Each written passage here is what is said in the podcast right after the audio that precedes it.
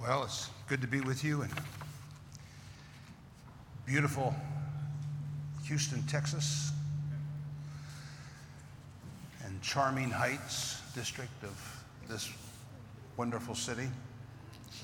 Seems to me that November is the time that people should move to Houston.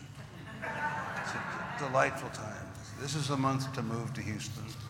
This is not the month to move to the state of Washington because November begins the cold and rainy season, which is where I found Matt on Friday in the capital of the great state.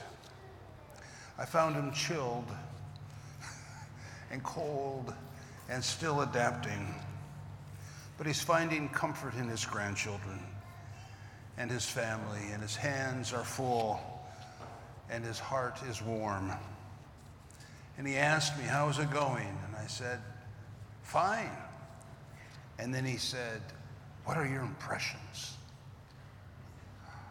And I told him, I spoke in glowing terms about you. And as I did, I looked him in the face. Smile that came on his face, and his eyes sparkled.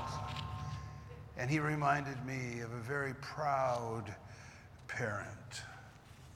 He loves you still. He, he always will. I'm sure of that. Last night we had a small ceremony here at 1548, the stewards and the search committee.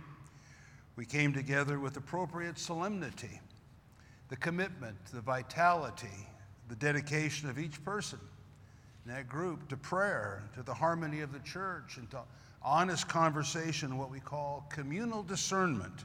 I believe that stewards have wisely selected an excellent team to find the person whom God wishes to lead this congregation going forward.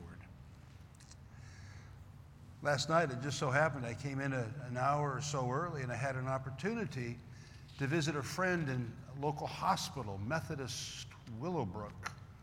I gotten word on Thursday that he was in serious condition, that he didn't know what the problem was, but he was in the hospital for some testing.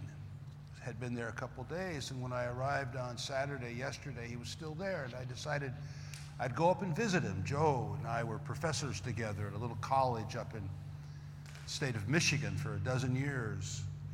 He and his wife Sarah have retired, and they've moved here to Houston. I went to see him. And I wanted to, I wanted to, to leave him with a word of hope. I didn't know quite what I was going to say.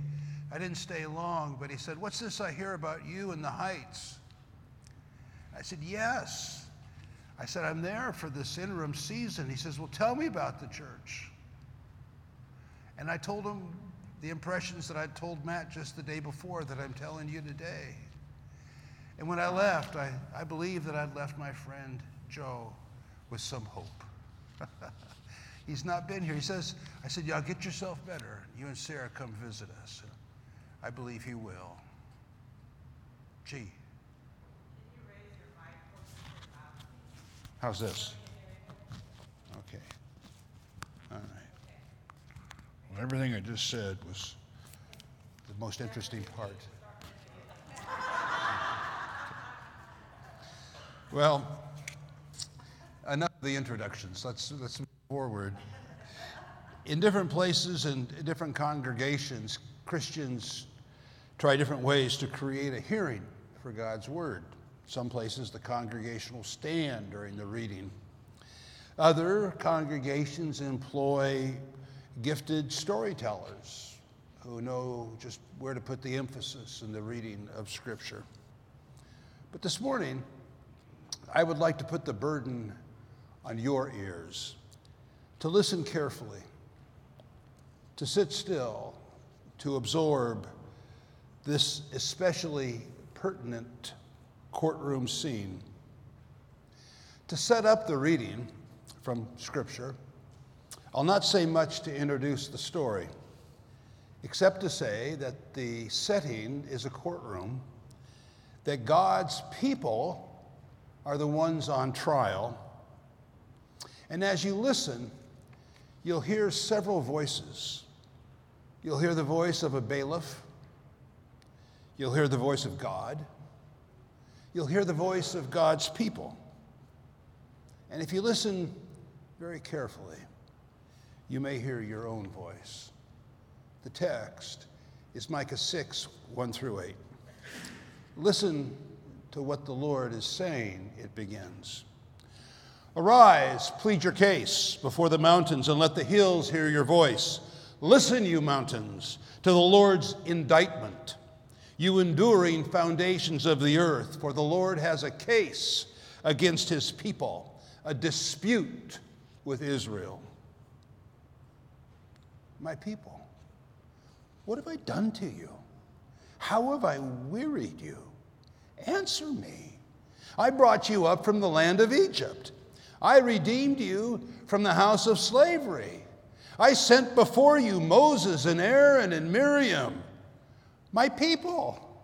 Remember what Balak, king of Moab, planned, how Balaam answered, and then what happened from Shittim to Gilgal, so that you might know the righteous acts of the Lord.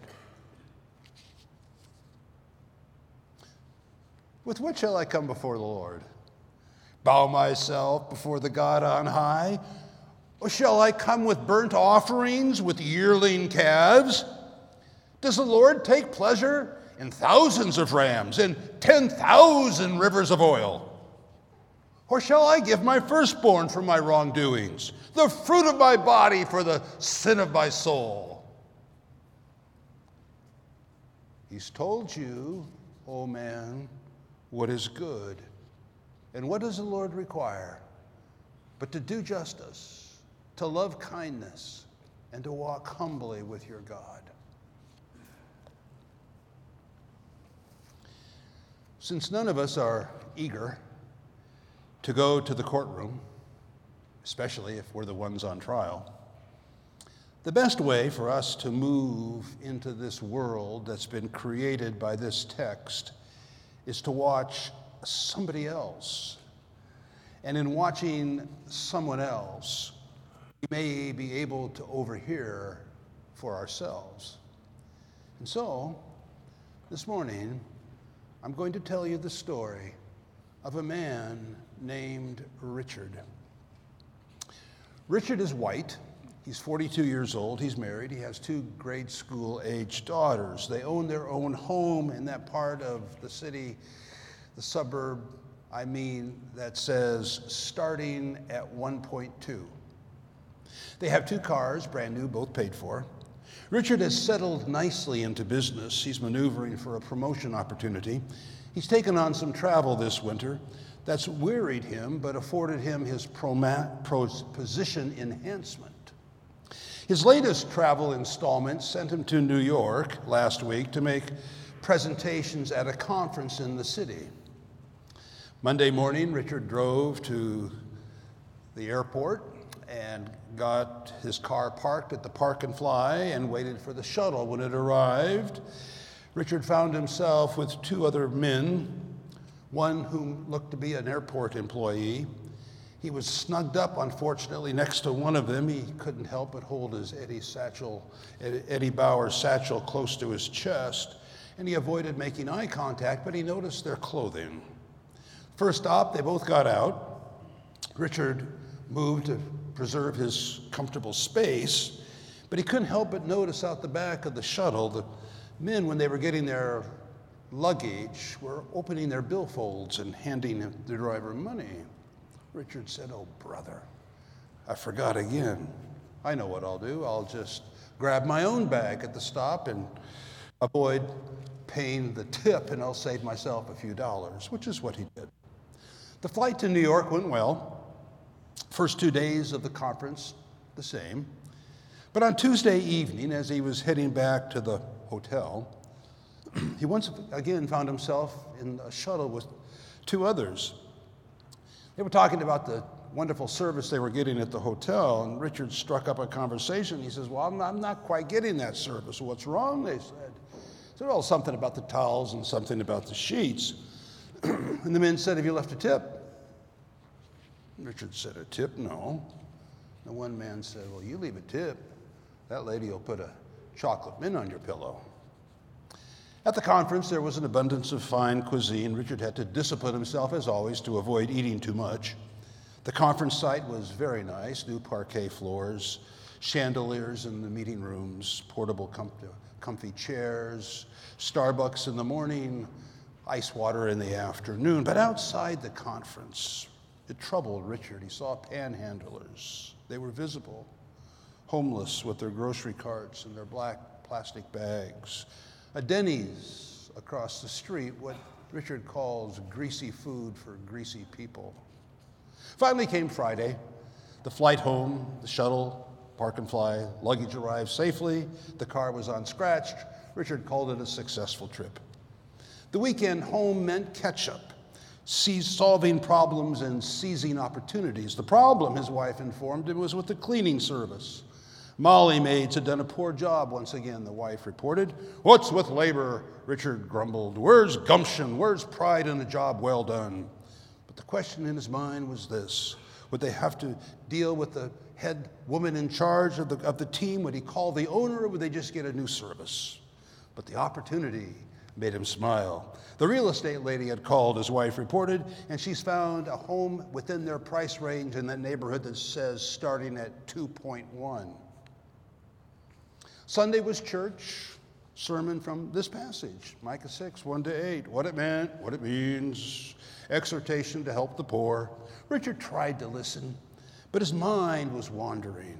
He was busy solving problems and seizing opportunities, planning next week's getaway to their new condo in Pensacola. After church, shaking hands, the minister said, Well, how was the trip?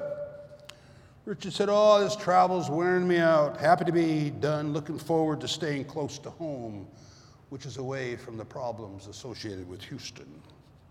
I tell you all of this as context. Context so that you might better hear what happened that night.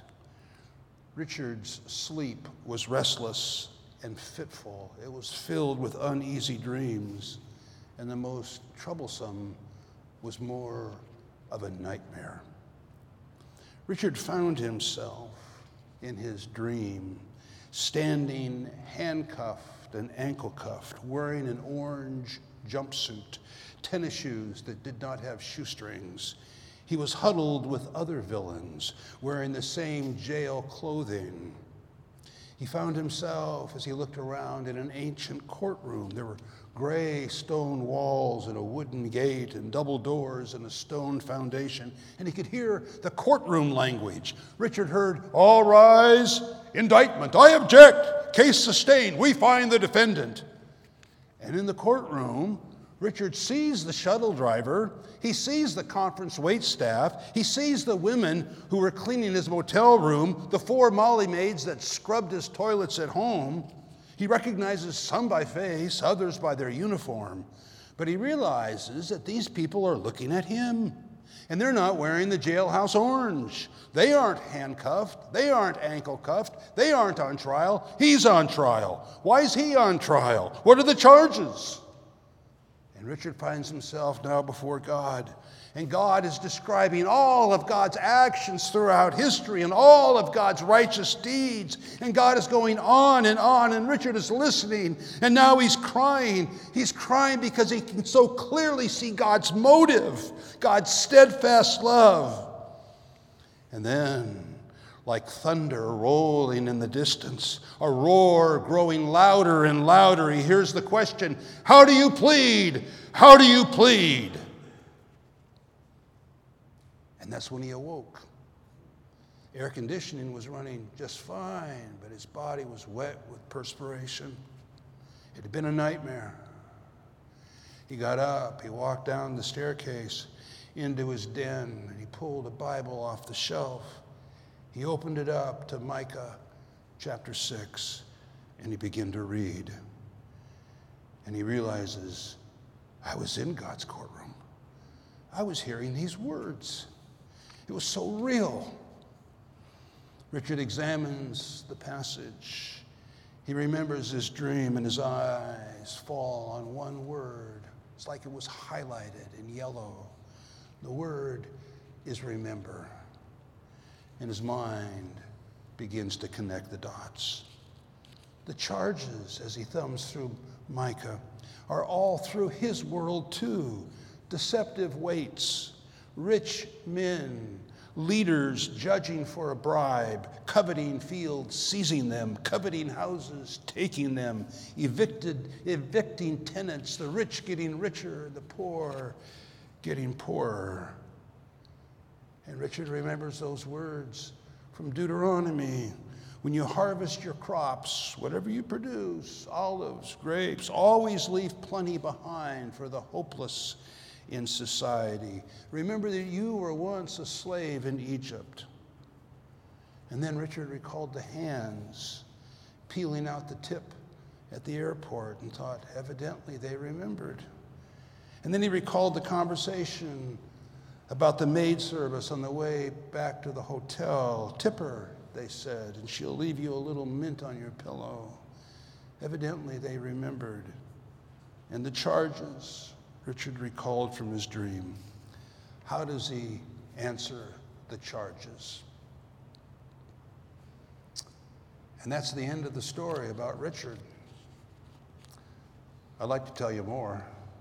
You'd like to know well, what happens next. Does Richard stay in this world where he sees with such clarity? What becomes of Richard? That voice in the rolling thunder, how do you plead? How does he plead? Well, I don't know uh, the answers to any of those questions except for the last one. I know how Richard answers the charges against him. I know what he does because I know what we do when we're in situations like this, when we find ourselves in the world envisioned in Scripture and are seared by the heat of it. Not wanting to be burned, we look to escape, and suddenly we find ourselves equipped with a little self defense attorney. A self defense attorney who steps in and points out the loopholes to get us off the hook. For example, our self defense attorney takes us back to this passage. He says, Did you see the arrogance of those people? Did you hear what they said? They said, What do you want? Sell all I possess and give to the church. That what you want? That make you happy? Self defense attorney said, They have a stinky attitude. No wonder God was mad at them. You have a soft heart. You're not half that bad. You're not guilty. Then our self defense attorney says, Look around here. You're not half as rich as some of these people. You don't live in a gated community. You're not driving a Lexus like Richard. Don't go there, someone says. Don't do that, our conscience says. And a voice from somewhere breaks in. When you compare yourselves with yourselves, you lack understanding. How do you plead? The thundering voice asks. Our self defense attorney says, You don't know any poor people. How can you abuse the poor if you don't know any poor? Look at your subdivision. There's no cars on blocks there. There's no poor there. Look at your town. Nice neighborhood, nice restaurants, upscale antique stores. No poor here. Look at the church school where your children go. That's why we live here. Bailiff says, God tells the bailiff, Show him the poor. Take him to Richard's house. The cleaning team is on the way. They're between houses eating hot dog rolls and Doritos. One woman is ill, but she's gritting her teeth, working through it, because without sick leave and no health insurance, to lose today's pay is to be without groceries tomorrow. Oh, Let's not stay at Richard's house, our self defense attorney says. We don't like it here. Let's leave before the cleaning ladies arrive. Then take them outside the bubble, God tells the bailiff. Take them to Denny's and ask the employees there one question. Ask them this question How'd you get here? So there we are at Denny's. We're sitting across the table from a cook and a waitress. Both of them seem to be middle aged, and we say, How did you get here? Cook says, sickness. Waitress says, divorce. Cook says, when the company downsized, I got let go. I couldn't believe how, how fast it happened. Waitress says, I had no other skills. Our self defense attorney leans in and whispers. He says, When he said sickness, it was alcohol. When she said divorce, it was her adultery. The reason he was first to let, be let go when they downside is because he was incompetent. Reason she didn't have skills is that she was too lazy to learn them when she had the chance. Micah says, Don't say that. Our conscience remembers we live in a land where the poor suffer tremendous consequences for misfortune or sin from which those of us who have means are shielded. How do you plead? The thundering voice asks. Our self defense attorney leans in and advises abuse. Say, the poor have abused the system. Say it. Say, say welfare mom. Say it. Welfare mom. Yeah. I remember the time this couple came to church looking for food and money, walked away with bulging bags of groceries and cash. And a half hour later, I met up with them at the Safeway, and their grocery cart was full of beer. Someone says, That's not the issue. Micah says, Something's wrong when profit for a business is more important than people. God says, You're all benefactors. You're living in a land of milk and honey. Remember my righteous deeds in your lives and leave plenty for the hopeless and the poor. How do you plead? The thundering voice says. And now, our lawyer, he's gone. No more excuses. Now we see.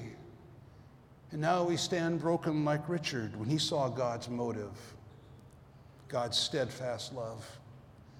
In our eyes, they well up with clarity and we sense the weight of responsibility. How do you plead? And we say guilty. Guilty is charged. And when we say that, God comes to us and He kneels in front of us and He takes our faces in His hands so we'll look at Him. And He says, You've been listening to such bad advice. You've been given such a poor script to read. You've allowed your minds to be poisoned. God says, read from this script with the images and the language that create a people after my own heart. And start with Micah 6 8. Plant those words in your mind. He has told you, O oh man, what is good. And what does the Lord require but to do justice, to love kindness, and to walk humbly with your God? Memorize it, then internalize it, so that when you have eyes to see the poor and the systems that oppress the helpless, your first response will be from this script do justice, love kindness, and walk humbly with your God. God loves us so much God loves us so much that he gave his only begotten Son that you and I might do justice, love kindness, and walk humbly. As long as we draw breath, and this is the good news, this is the gospel. Do you remember when Jesus was talking with us? When he gathered us around and he asked us that one question? He said, What would you do? He said, what would you do if something really bad happened to me? You know, I was without food, didn't have proper clothing, maybe I was incarcerated. Remember? Remember what we said? We said, For you? Why, we'd drop everything immediately. We'd rush to help. We'd take you out to eat. We'd buy you new clothes. We'd certainly visit you in jail. And Jesus said, When you see the poorest person, the lowest of all, you're looking at me. This is the gospel. This is the good news. God looks us in the eyes and He said, You're living in milk and honey. Watch Jesus. Watch how He enters a room. Look at Him. Where does He go? Who does He strike up conversation? Where does He sit? You know, don't you? This is the good news. We find ourselves guilty before a God who loves us and empowers us to remember, to remember how we've been treated in kindness by God, and the same God who will strengthen us to treat others as we ourselves have been treated. This is the story of Richard, of a man who found himself in God's courtroom, of a man who was beginning to see, of a man who took the first step on a long journey toward empathy and compassion and justice. And you've probably already figured it out that this is my story. Oh, I've exaggerated parts, I've changed details, but the self defense attorney is pretty much in place. And I suspect that during the course of these last 20 minutes, you've been wondering if this might be your story as well. Now, may God bless the hearing and the preaching, and as we perform Micah 6, the Word of God in our lives.